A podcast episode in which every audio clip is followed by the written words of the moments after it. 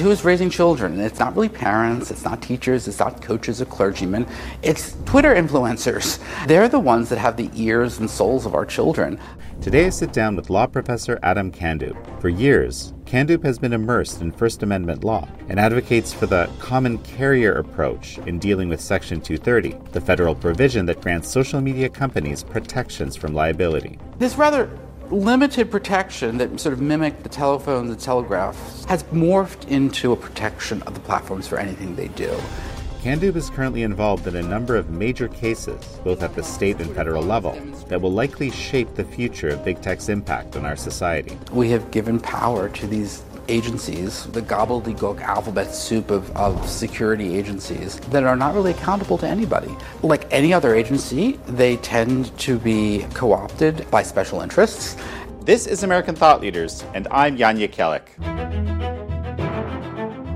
Adam Candeub, such a pleasure to have you on American Thought Leaders. A real pleasure. Thank you for having me. So, you've been working for years on First Amendment law, teaching it, um, arguing cases. Right now, there is a number of cases related at the Supreme Court, I think quite significant cases. You've also been deeply involved in coming up with this uh, common carrier approach to dealing with big tech or Section 230. We've heard a lot about Section 230. I'm going to get you to explain a little bit about the details.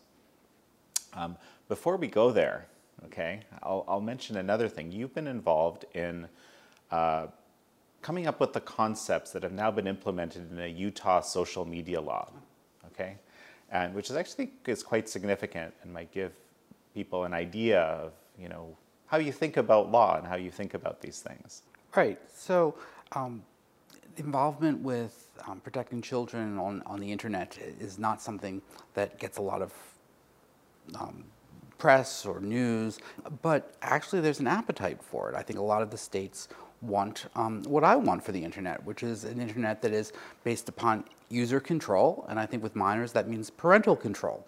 And it's amazing how with the internet, technology has smashed so many expectations that people think it's fine for their, for their children to essentially create contracts with these social media companies. They take their, their personal information, they, they give them legal um, requirements and, and, and um, legal obligations, all without parental knowledge or consent.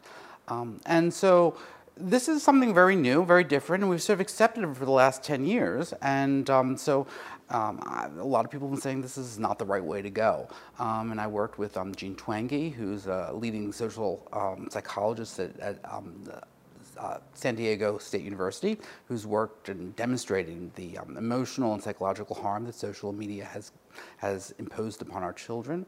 Um, I've worked with Bill Wilcox for the um, Institute for Family Studies at UVA and uh, Clare Morell, um, who works at the um, Ethics and Policy Center in Washington, D.C. And we came up with a report of, of some suggestions of, of how the states um, can actually give more power to parents because, let's face it, Parents don't raise children these days, screens do. And that's a frightening thing. I mean, that's social disintegration. Well, and, and there's just the obvious thing, which is, for example, you know, pornography being easily accessible to children right now that I think most people would be deeply concerned about. The transformation of porn um, of, of the way people live, the way young people live, um, is one of the sort of un, unrecognized uh, shifts in our society. I think it's because it's kind of embarrassing and sort of yucky to think about. Um, but you know, certainly, when I look at my students in their 20s, they're a lot less um, active romantically than I remember myself being. Um, and you know, this is not just you know an old guy um, uh, criticizing the young generation. I mean, there's plenty of data showing um, that young people are not as romantically involved. They're marrying less. They're going on dates less. They're having sex less. Um, and to me, pornography does very likely play a role in that because it provides a substitute and a distraction from, from, you know, from romance and, and, the, and, and the dance of the sexes. Uh, and if we don't have people marrying and forming you know, love relationships and having children, it's the end. and we are looking at civilizational collapse. And that's not just hysterical conservatives saying that. If you look at the data, it's shocking how few people in their 20s and 30s are getting married and having kids and doing the things that traditionally have allowed people to live flourishing, happy lives. Well, first of all, why don't you explain to me how this uh, new social media law works in Utah and also, you know, the implications? Sure. So um, the social media law largely does, uh, two or three things of, of, of, significance. It says no social media firm can form any sort of account with a minor without the parental consent. And that doesn't mean just click through consent. You just sort of say, you know, I, I hereby assert and affirm that I am a of, of uh, um, uh, majority age. Uh, there has to be an independent third party um, verification. Uh, it requires the social media companies to um, give access to minors' accounts to their parents, so parents can see what they're doing. Um, I, you know, to me, that's so vital because you know, who is who is raising children? It's it's it's not really parents. It's not teachers. It's not coaches or clergymen. It's Twitter influencers, and uh, they're the ones that have the ears and souls of our children. And your parents should be able to know about or, that. Or TikTok. Or TikTok. Exact TikTok influencers. Right. Exactly. And um, so um, which you know, in many respects really means the you know the, the, the Communist Party of China. So th- that's a problem. Um, and, and, and, and Utah said no. Um, parents should have access. We see a, a tremendous amount of mental deterioration um, among young people, and rates of depression, suicidal thoughts, um, visits the emergency room because of self-abuse. And again, this is not hysterical old conservative. I mean, it's the data. I mean, it's, uh, it's remarkable. I mean, close to 50% or over 50% of women are on some sort of um, antidepressants or, or, or um, uh, pharmaco- psychopharmacological drug um, in, in certain areas in certain high schools. And uh, this, this, is, this is not, not good. Um, and one of the big debates in the social science community is, you know, is it really social media or is it sleep deprivation? it could be something simple like that um, because we know that social media keeps kids up. So what the, the Utah statute does is says, look, no social media for kids um, between the ages of, uh, between the times of 10.30 and 6.30 uh, a.m. Uh, and, you know, just like to this day, there's no indecency programming on broadcast television during those hours, just like curfews are imposed and been upheld by courts. Um, this is the sort of same. This is the same thing, but in sort of the the internet world. As I hear about the man, that sounds really restrictive, Adam. Yeah.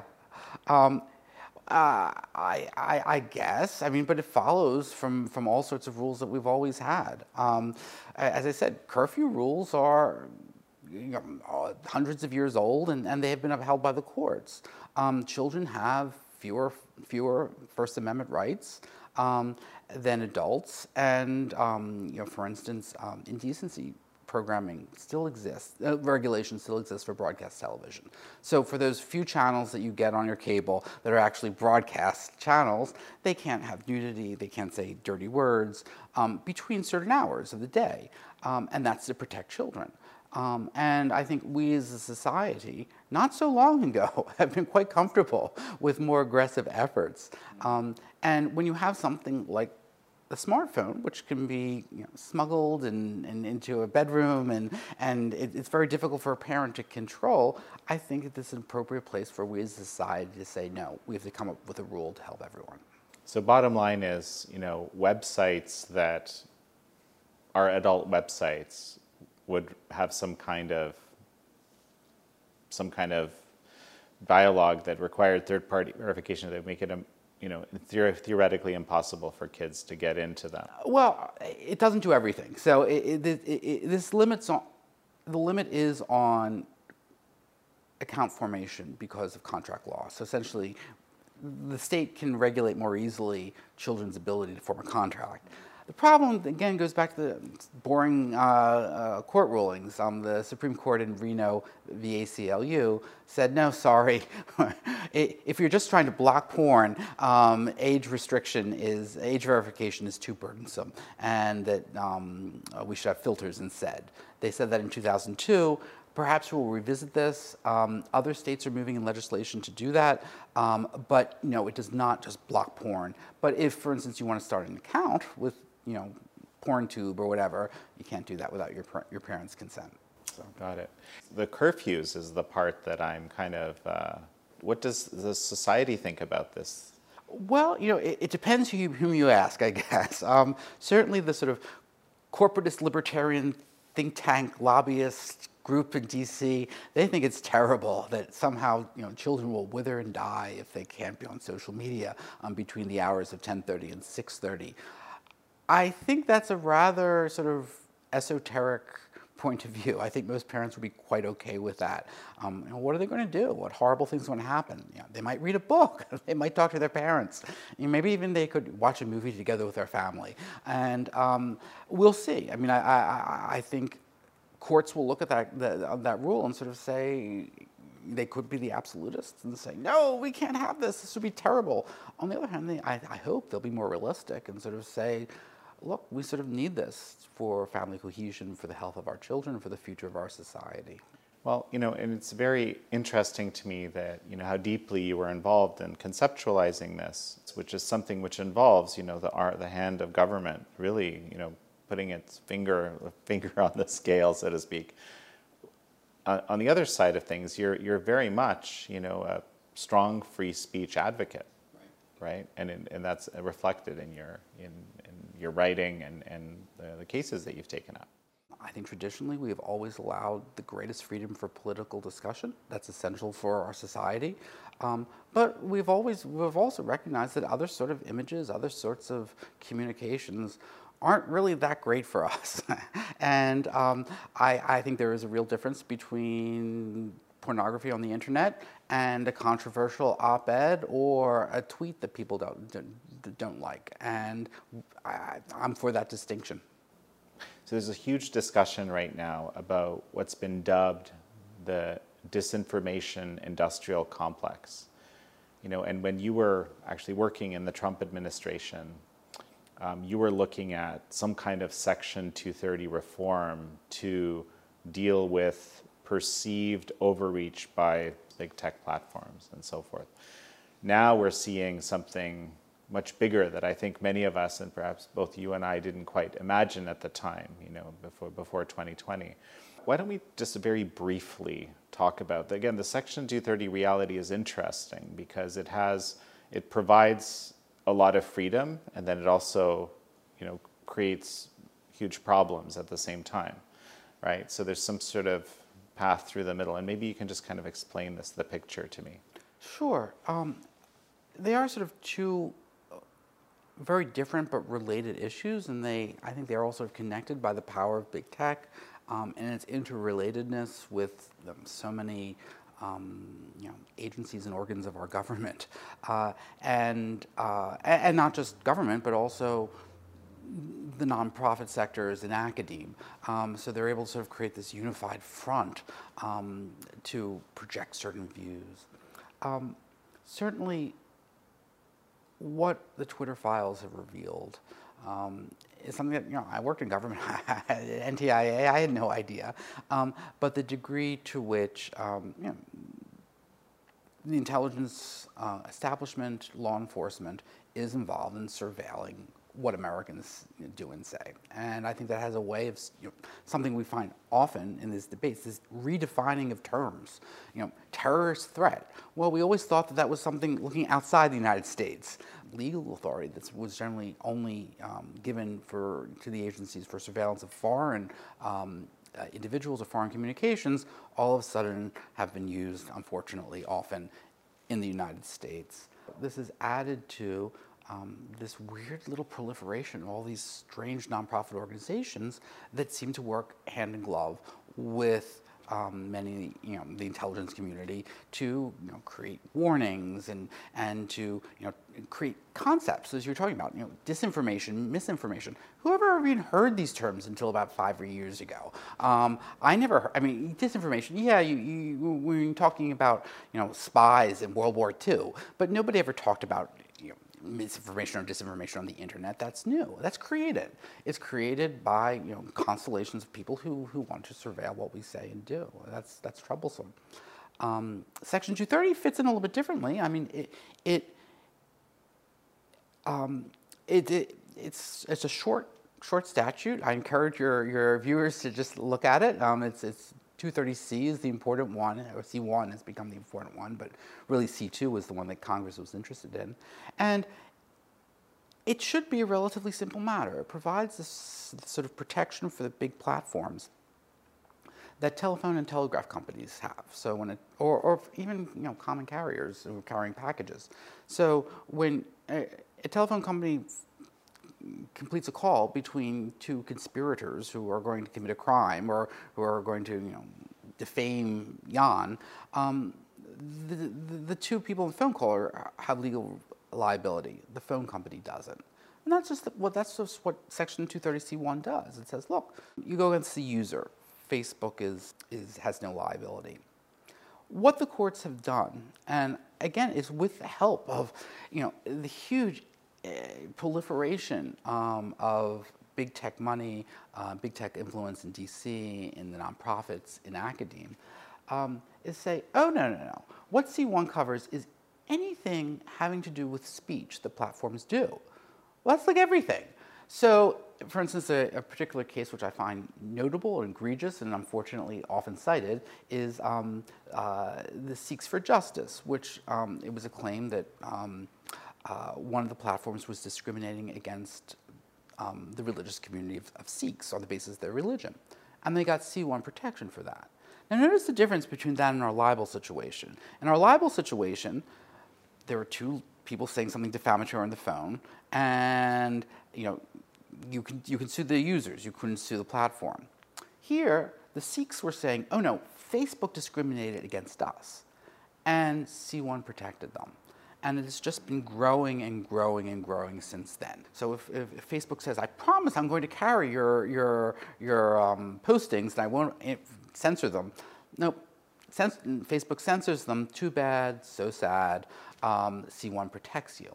Um, consumer fraud. You make fraudulent claims in violation of, of state law. Too bad. So sad. They involve editorial discretion of the, of the companies, so therefore C1 um, protects you. So this rather limited protection that sort of mimicked the telephones and telegraphs um, we've had for hundreds of years and we couldn't really survive without, um, has morphed into a protection of the platforms for anything they do. And getting back to, you know, how does this fit into, you know, this weird world in which there are all these nonprofits, you know, um, working with, um, uh, you know, government to censor and surveil? Well, you know, in a way, we're seeing the, the platforms working very closely with it, with this group, and largely under the threat of this wonderful, extraordinary legal protection from being taken away. And you know, that's what Biden has said. That is what um, uh, you know, all these, these hearings are about. You know, these, these, these um, senators and Republicans and, and representatives. Go, oh, if you don't censor more people, we'll take away you know 230c1 and you know, you know, what's a what's a company to do? so I, I, I, do see these things related. They happen very suddenly, as you pointed out, um, and it's complicated and difficult to describe. So it's it's it's a sort of perfect storm for for inadequate democratic surveillance uh, oversight over it because this sort of emerged and it's hard to explain the situation. That's fascinating because I hadn't realized that on one side, in your view, the original rules have been abused, right? The original, right. I guess, law yeah. has yeah, been law, abused, without right? Doubt, yes. But it's it's actually the abuse. It's the the removal of the abuse of that law, which is used as the threat, basically. Yes, exactly. That's right. Um, and uh, and you know, I, I've been involved in some of these cases. It's very frustrating because the platforms have been you know hire the best lawyers in the country. Um, they are sort of not quite unified, but they, they work loosely together to make sure you know the right sort of opinions are, are, are put forward. For instance, the case I used, I referenced. Um, uh, Sikhs for Justice was actually pro se for most of the case.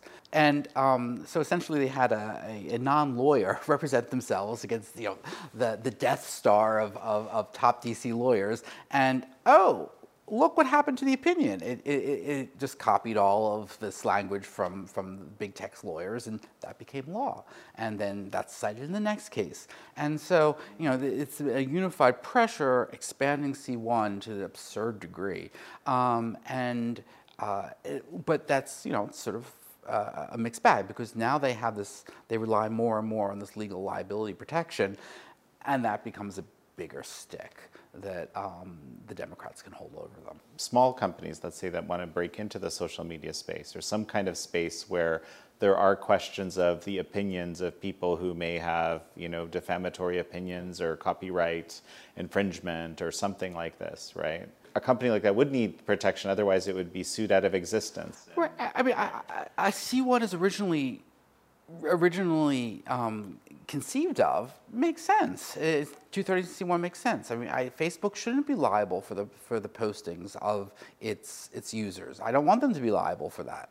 Um, I do, however, if they discriminate against you know people on the basis of their religion or their race, or as you know, Texas social media law will, will come to on the basis of their, their political views, I think there should be some repercussions. Um, these platforms don't communicate anything themselves. Their users use them to communicate. Um, they provide a service. And the service is, is like any other. It's like going to a restaurant. It's like any other public accommodation.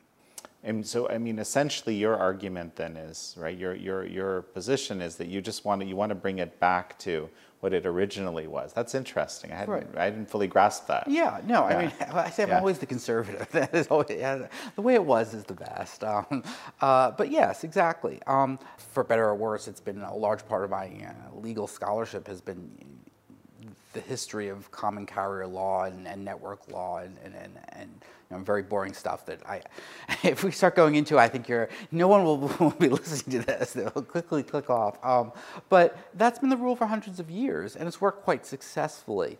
Um, what we find is, is a pattern we see so often with the internet. Um, is that regulators and legislators and people just think, oh, this is so special and new. You know, we have to give extra protection or the old rules don't apply. But you know, there's nothing new under the sun, and um, I think it would be best if we return to traditional understandings on this. Well, so this is the perfect opportunity. I want to find out a little bit more about how you came to be studying these, you know, as you describe them, uninteresting things, but things of profound importance to our society today. Um, yeah, so so just, just tell me about that, your your path, and you know, and along the way, you've you've had some very interesting cases that caused you a lot of trouble, actually. Yeah, a little heartache. Yeah. Uh, yeah. So um, I um, went to law school. Um, uh, I, I, went to Penn Law, and I um, afterwards I clerked for J. Clifford Wallace, Chief Judge of the Ninth Circuit, um, and then I worked. as many people, as an associate in a law firm, and then this was in the actually late 80s, late 90s, 1998, 1999, um, and the Telecommunications Act of 1996, which actually Section 230 is part of. So it's sort of like these leitmotifs of my career you return to. But it had just been passed. And, the main part of the Telecommunications Act had nothing to do with, with um, uh, Communications Decency Act. It had to do with local telephone uh, competition and, and how people start snoring. But it was this weird concocted effort to create competition at the local level, extremely regulatory. Lawyers were very busy, and I got involved with that. I worked at the FCC for three years during sort of the, the height of that uh, of those issues, um, and then I thought I've had enough of DC. There was a telecom bust, um, and uh, I was very fortunate and saw what I always wanted to do, which was become a professor. And uh, I moved my family out to, to East Lansing, Michigan State, um, and I I taught there for about 10 years, you know, quiet Midwestern uh, life. Um, and then I just got involved with these two cases just by accident, really. Um, one very controversial, um, Jared Taylor, who um, uh, um, I think his, his, his outfit's called American Renaissance, and he is a, he describes himself as a, a um, uh, a white advocate, but most of his detractors would call him a white nationalist. Um, and he was kicked off Twitter. And also Meghan Murphy, who is a, um, a, a Canadian feminist uh, from the Vancouver area who was kicked off because she dead named or misgendered um, a, a very vocal political opponent of hers. And uh, so I got involved with these cases um, really because of Section 230. I always taught my students what I, uh, that the parameters of Section 230 sort of mirrored the old telegraph and telephone um, regulations. Um, I, I always thought that it protected platforms against the libelous or otherwise unlawful statements of their users. And then we got into court. it's like, it's like, oh, that's not the way they do things in California. Um, there are all these new rules that essentially say, oh no, Section 230C1 protects Twitter's decision that you know Jared Taylor is not worthy of being on on Twitter or Meghan Murphy is not worthy of being on Twitter, and they have that editorial discretion to do so, even though it's not in the statute. And that pissed me off. it just got me really angry uh, because. it's not the way the system is supposed to work. You, have a very, you have a statute which is very protective of the platforms, which does all the good things that we like to allow entrance of small companies um, and allow people to express themselves um, without making their platforms liable for what they say.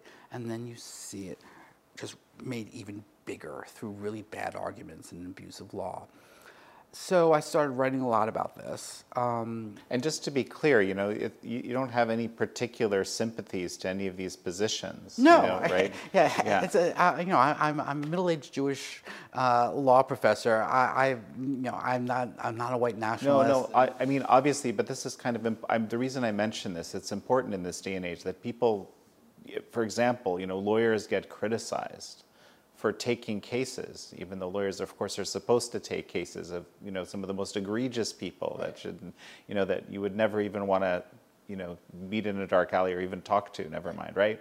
But but lawyers are supposed to take those cases and to the, defend those people vigorously. That's how our system works. Right. My representation of of, uh, of Jared Taylor has uh, you know, cost me career. I could never move from Michigan State. You know, if I if if, if I hadn't had tenure, it probably would have been very bad for me. Um, but, you know, Jared followed the rules. he's polite. And, you know, if he goes, well, all ethno-nationalists go. That means, you know, goodbye to, you know, Madame Le Pen. That goes Signora Meloni, the Prime Minister of, of Italy, Viktor Orban. That is a slippery slope, and I thought that that was wrong. I mean, he followed the rules, and, and you know, if first him, then what's next?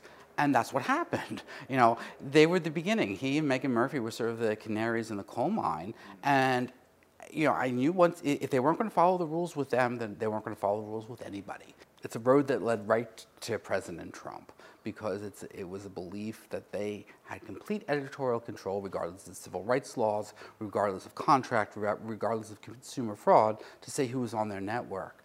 Um, and you know, emboldened by cases like, like Jared Taylor's and, and, and Meghan Murphy's, which we lost, um, the, the, platforms were able to do this. And um, I, I, I, that's why I did this, is, is that I thought that this was, this was the, the beginning of the end. And I, and I hate to say you know, I was right, but I was right.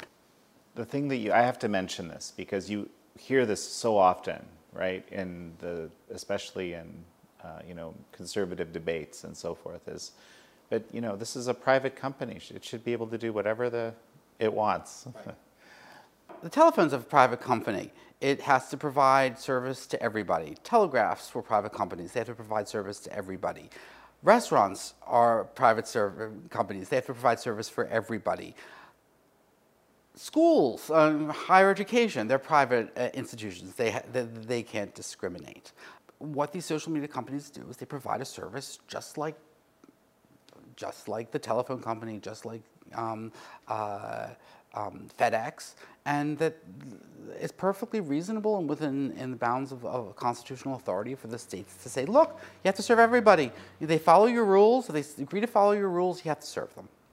And uh, um, and the rules can't be your viewpoint has to be X. right. Exactly. Right, I mean, right, right. you're right. The, the, the, that's like the genie. You know, uh, you have three wishes. You know, I want twelve thousand wishes. You can't play that rule game. Um, and the platforms have this wonderful sort of you know, protean identity. On one hand, when they're getting protection under Section 230C1. They say, oh, when we content moderate, when we use our editorial discretion, that's, to use the statute's term, speech of another. So we get protection under that, which is what I'm talking about, this expanded notion of C1. However, when they were, when they were um, uh, challenging the Texas social media law, they said, oh, no, no, all the statements on our platform are our own expression. We are expressing ourselves somehow miraculously through the billions and billions of tweets or, or postings, and that creates a coherent message, or so they claimed.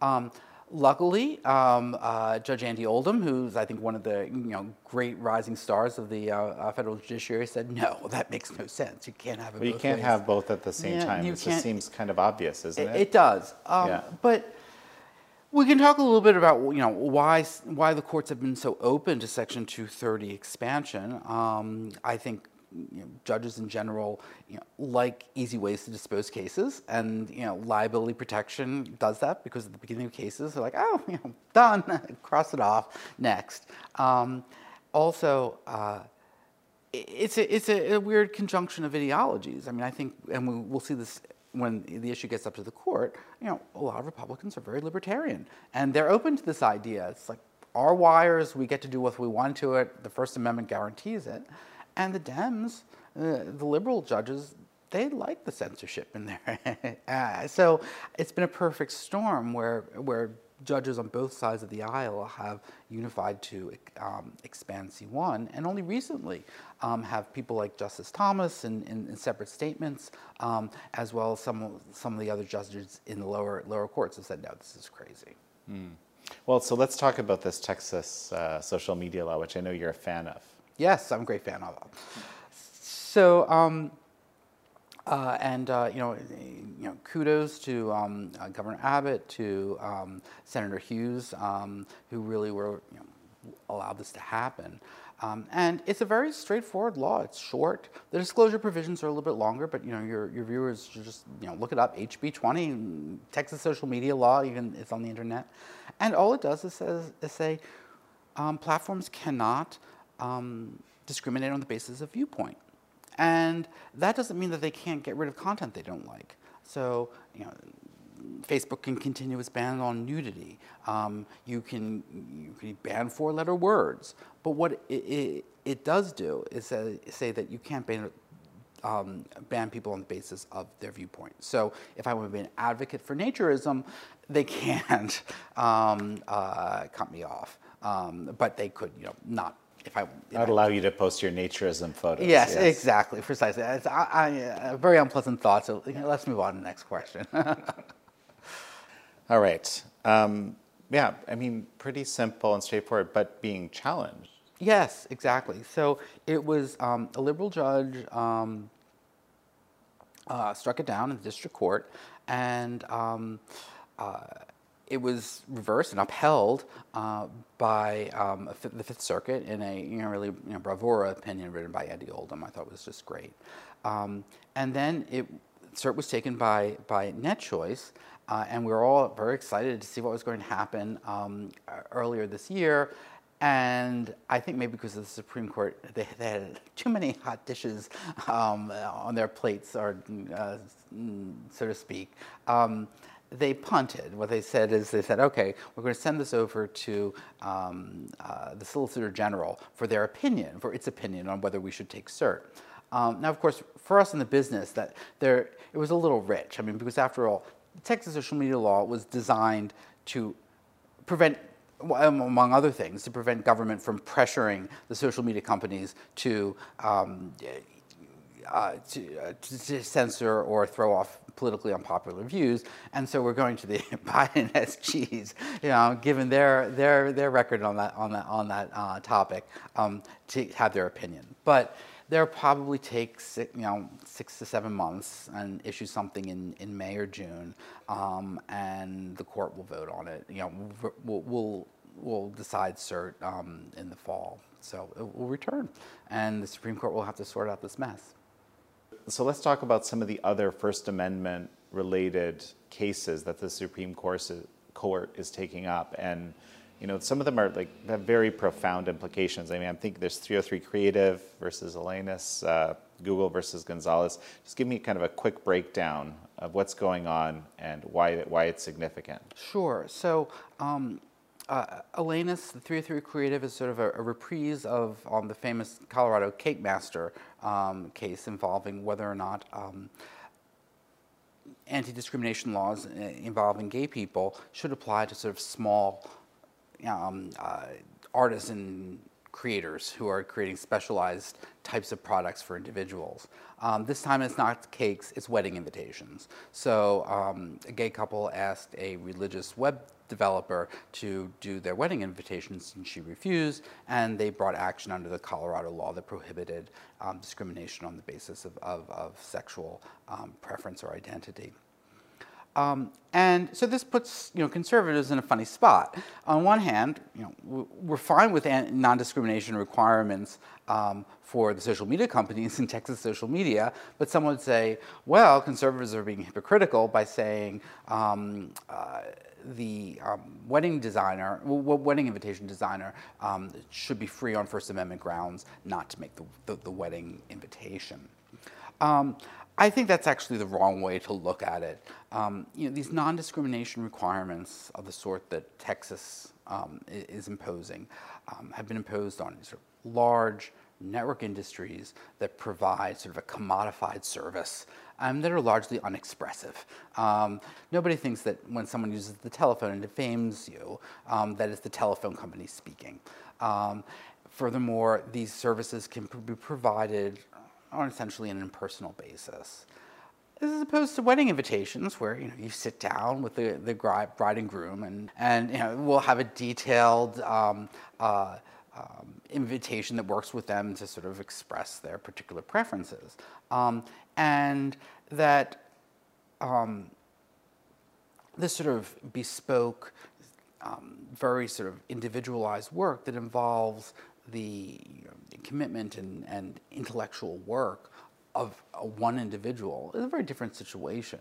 Um, and I think uh, the court can sort of reasonably distinguish that and sort of say, no, we can't have anti-discrimination laws here that implicate you know, not just an individual's creative endeavors, um, their individual work, um, but also their you know, religious affirmations. I mean, I think they could, could just say this is the First Amendment freedom of uh, religious expression, not even get into actual speech issues as opposed to um, saying discrimination on online, where if the, if the court says that the Texas social media law is unlawful, I mean, all of our public accommodation laws will be suspect.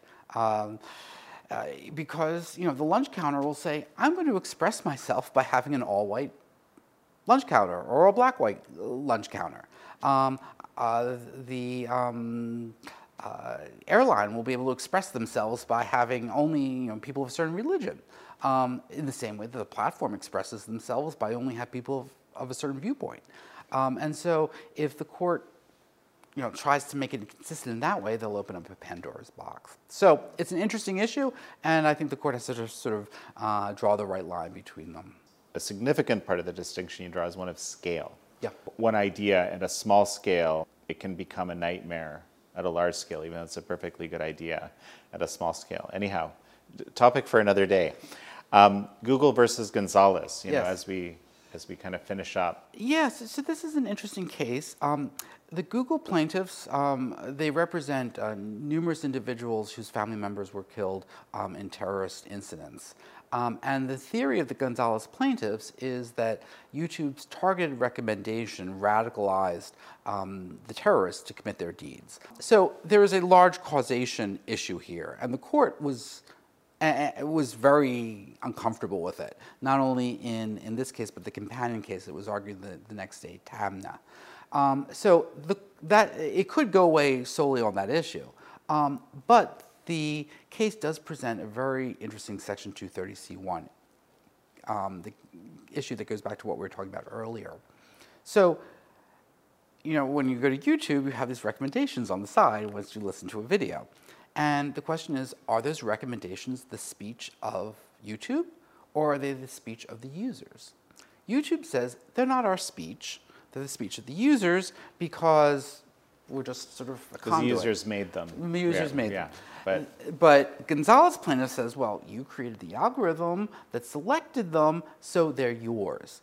Now, how that works in C1 is C1 protects you if they're the statements of your users. Uh, the telephone company has no liability for the for their user statements they're libelous. Similarly, YouTube has no liability for you know the the videos um, the users upload. But if the the speech of the platform itself then they would have liability. So that's the way C1 works.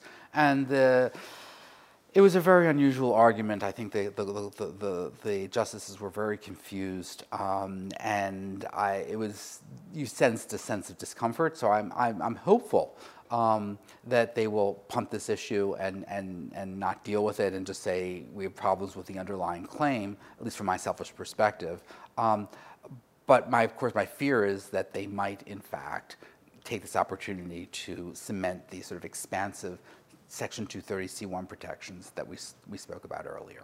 So, there's a significant case to be made that, you know, it's YouTube that decided what would go there. technology really has changed our expectations. Yes, it clearly is. They created the platform, and yet there's a tremendous resistance to saying they have to be liable for it. I mean, we treat them in this special little, world. I mean, if, if this had been a newspaper and had delivered uh, stories saying, "Oh, look about these, you know, great terrorism. Want to learn more about all these great terrorist activities?" Of course, um, we would have held them liable. Um, but there's something about these online um, online tools that make people feel differently, and uh, I haven't quite figured it out. Fascinating. How do we deal legally with this disinformation industrial complex that's developed? Because it seems to not fit neatly into any existing rules. I mean, that's just my gut feeling, but why don't you tell me? I- I, think you're right, and I think it, largely because it's a, a product of, of the, the fourth branch of government, the administrative state. Um, we have given power to these agencies, the gobbledygook alphabet soup of, of, of security agencies um, that are not really accountable to anybody. Um, and like any other agency, they tend to be um, co-opted and um, by special interests, and I think that's a very dangerous brew. Uh, it's hard to prove. It's hard to bring to to the sunlight and shine sunlight on, um, and it's hard to bring accountability into. So I, it's going to be a real challenge. Um, it's it's one of the difficulties of our time. Well, Adam Candeub, such a pleasure to have you on. Thank you for having me on. Thank you all for joining Adam Candeub and me on this episode of American Thought Leaders. I'm your host, Jan Jekielek.